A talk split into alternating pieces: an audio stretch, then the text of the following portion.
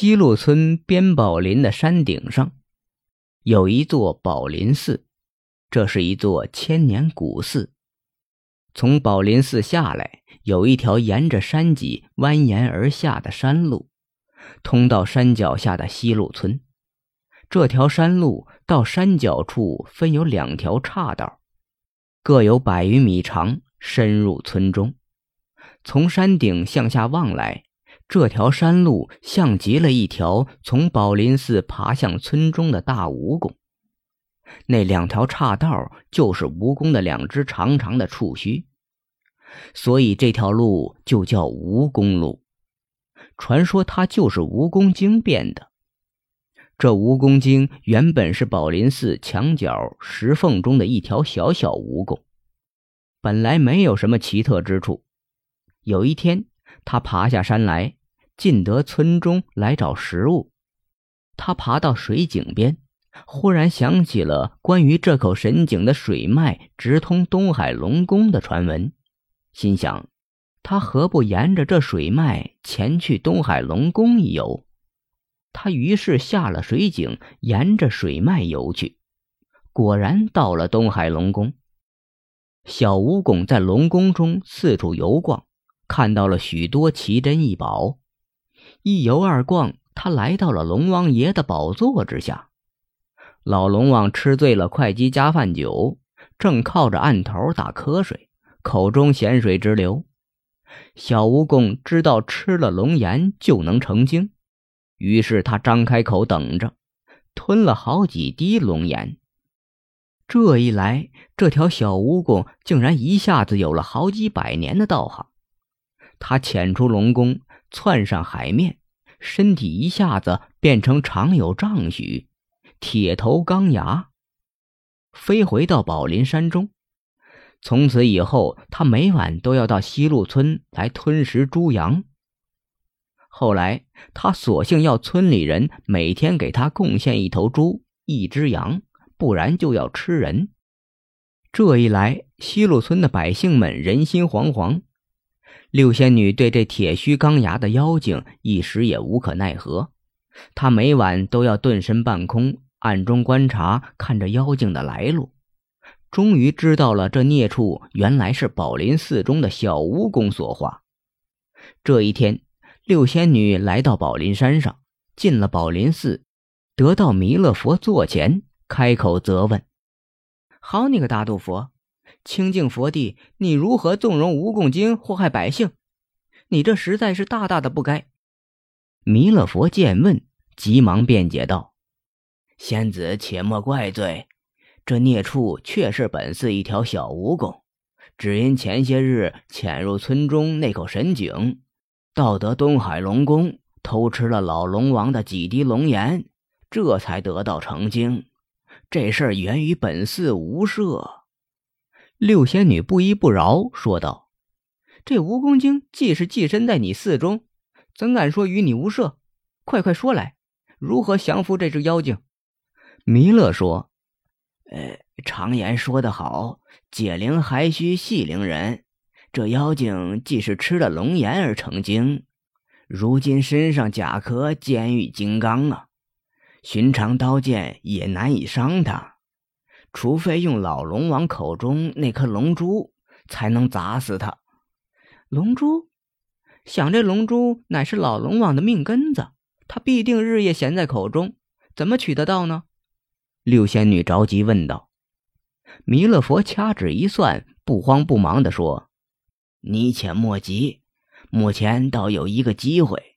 这东海龙王十分爱喝我们会稽山加饭酒。”近日又要派龟总管前来采购，大肚佛招招手，叫六仙女近前来，伏耳低言道：“你可如此如此，或许可以得到机会，盗得龙珠，除灭妖精。”六仙女听了大喜，说道：“好，待我一试。”六仙女回到家中，对柴哥说道：“我已查实。”近日祸害村坊之事，乃是宝林寺中蜈蚣精所为。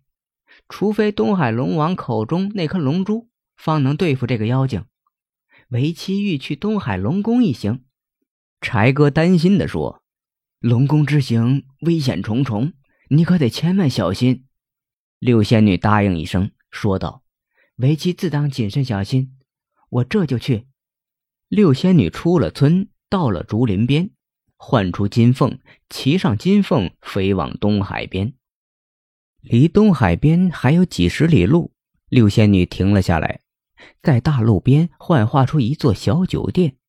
这儿是归总管前往会稽采家饭酒必经之路。六仙女化作了酒店的老板娘，在店中坐等归总管上门。且说这一天，归总管果然奉了老龙王之命，出得东海，前往会稽采买家饭酒。他才走了几十里路，忽见大路边有一座小小的酒店，一面杏黄色的酒幌子。挑出在松树梢头，上写着“会稽美酒”四个大字。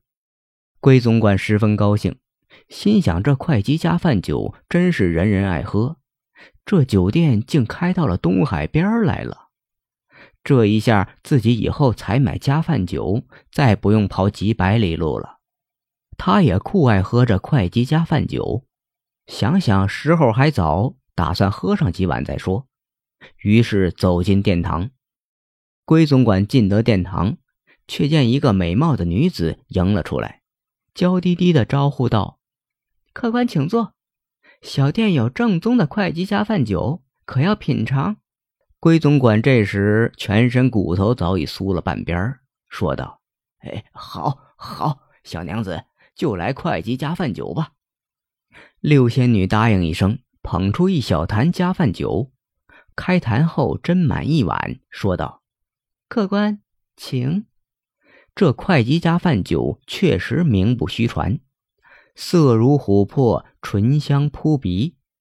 归总管早已馋涎欲滴，端起碗一饮而尽，连连赞道：‘呃，好酒，好酒啊！’客官海量啊，请再饮一碗。”说着，六仙女又斟满一碗送上。归总管色眯眯地看着六仙女，接过酒碗，又一饮而尽，说道：“老板娘，你这小酒店景也美，人也美，哈哈，真是酒不醉人人自醉呀！”六仙女心中暗喜，捧起酒坛，又斟上了一大碗。客官既然如此看得起奴家，且请再满饮一碗。归总管此时已头昏眼花，坐立不稳了，连连说道：“喝不得了，醉了，醉了，喝不得了。”不要紧的，桌上靠一会儿就没事了。来吧。六仙女说着，将碗端到归总管嘴边。归总管半推半就，眯花着眼，又将这一碗大酒喝完，顿时烂醉如泥，靠在桌上沉沉睡去。哼真是个草包龟孙儿！六仙女冷笑一声，从龟总管腰中搜出腰牌，然后伸手一指，酒店顿时又化作丛林，龟总管就醉卧在松树下。六仙女变作龟总管的模样，挑起两坛加饭酒，直奔东海。到得海边，巡海夜叉手持钢叉远远而来，大声喝道。来者何人？请验腰牌。六仙女递上腰牌，夜叉仔细验看，疑惑地说：“哎，总管大人，往常你去买酒总要到午后方能转回，今天怎么这么快呀？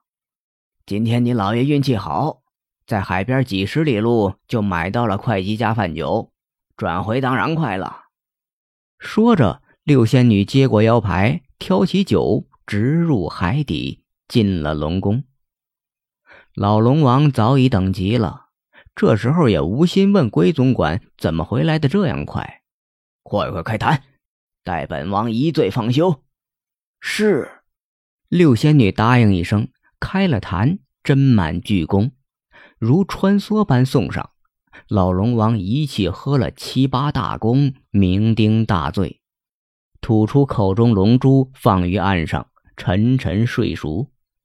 六仙女轻步上前，掏出怀中所藏的假珠，置于岸上，换下珍珠，藏入怀中，然后从容不迫地步出龙庭。门外，六仙女碰上谢将军，欲进龙庭，她急忙摇手制止：“哎，谢将军，切莫进入。大王刚刚痛饮一番，已经睡熟，吩咐不许任何人进去打扰。你且立在门首，不许任何人进去，明白了吗？”“遵命。”谢将军答应一声，守在门前。六仙女从从容容地出了龙宫，快步出的海面，换来金凤，急速飞回了西路村。当晚，六仙女架起云头，升在村庄上空，等候蜈蚣精出现。夜里，蜈蚣精果然又从寺院墙脚下出来，爬下山去，正要进村去残害生灵。此时，这只蜈蚣精长有千丈。尾巴还在宝林寺门口，两条触须已深入了村中。六仙女见状，大喝一声：“孽畜，哪里逃！”取出怀中龙珠，奋力砸向蜈蚣精。只听得一声响亮，那龙珠正砸在蜈蚣精头上。这一下有雷霆万钧之力，蜈蚣精当场被砸死，僵化原地。变成了一条由宝林寺通往西路村中的山路。后来，人们就叫这条路为蜈蚣路。再说，这条蜈蚣毕竟成了精，身上甲壳坚玉精铁，那颗龙珠砸中他的头，将他砸死之后，崩出了老远。六仙女在四处仔细寻找，却怎么也找不到。她抬头一望。却见龙珠落地后见土生根，已经化成了一座山头。后来，村里人就把这座山叫做了龙珠山，它就是香林寺背后的那座山峰。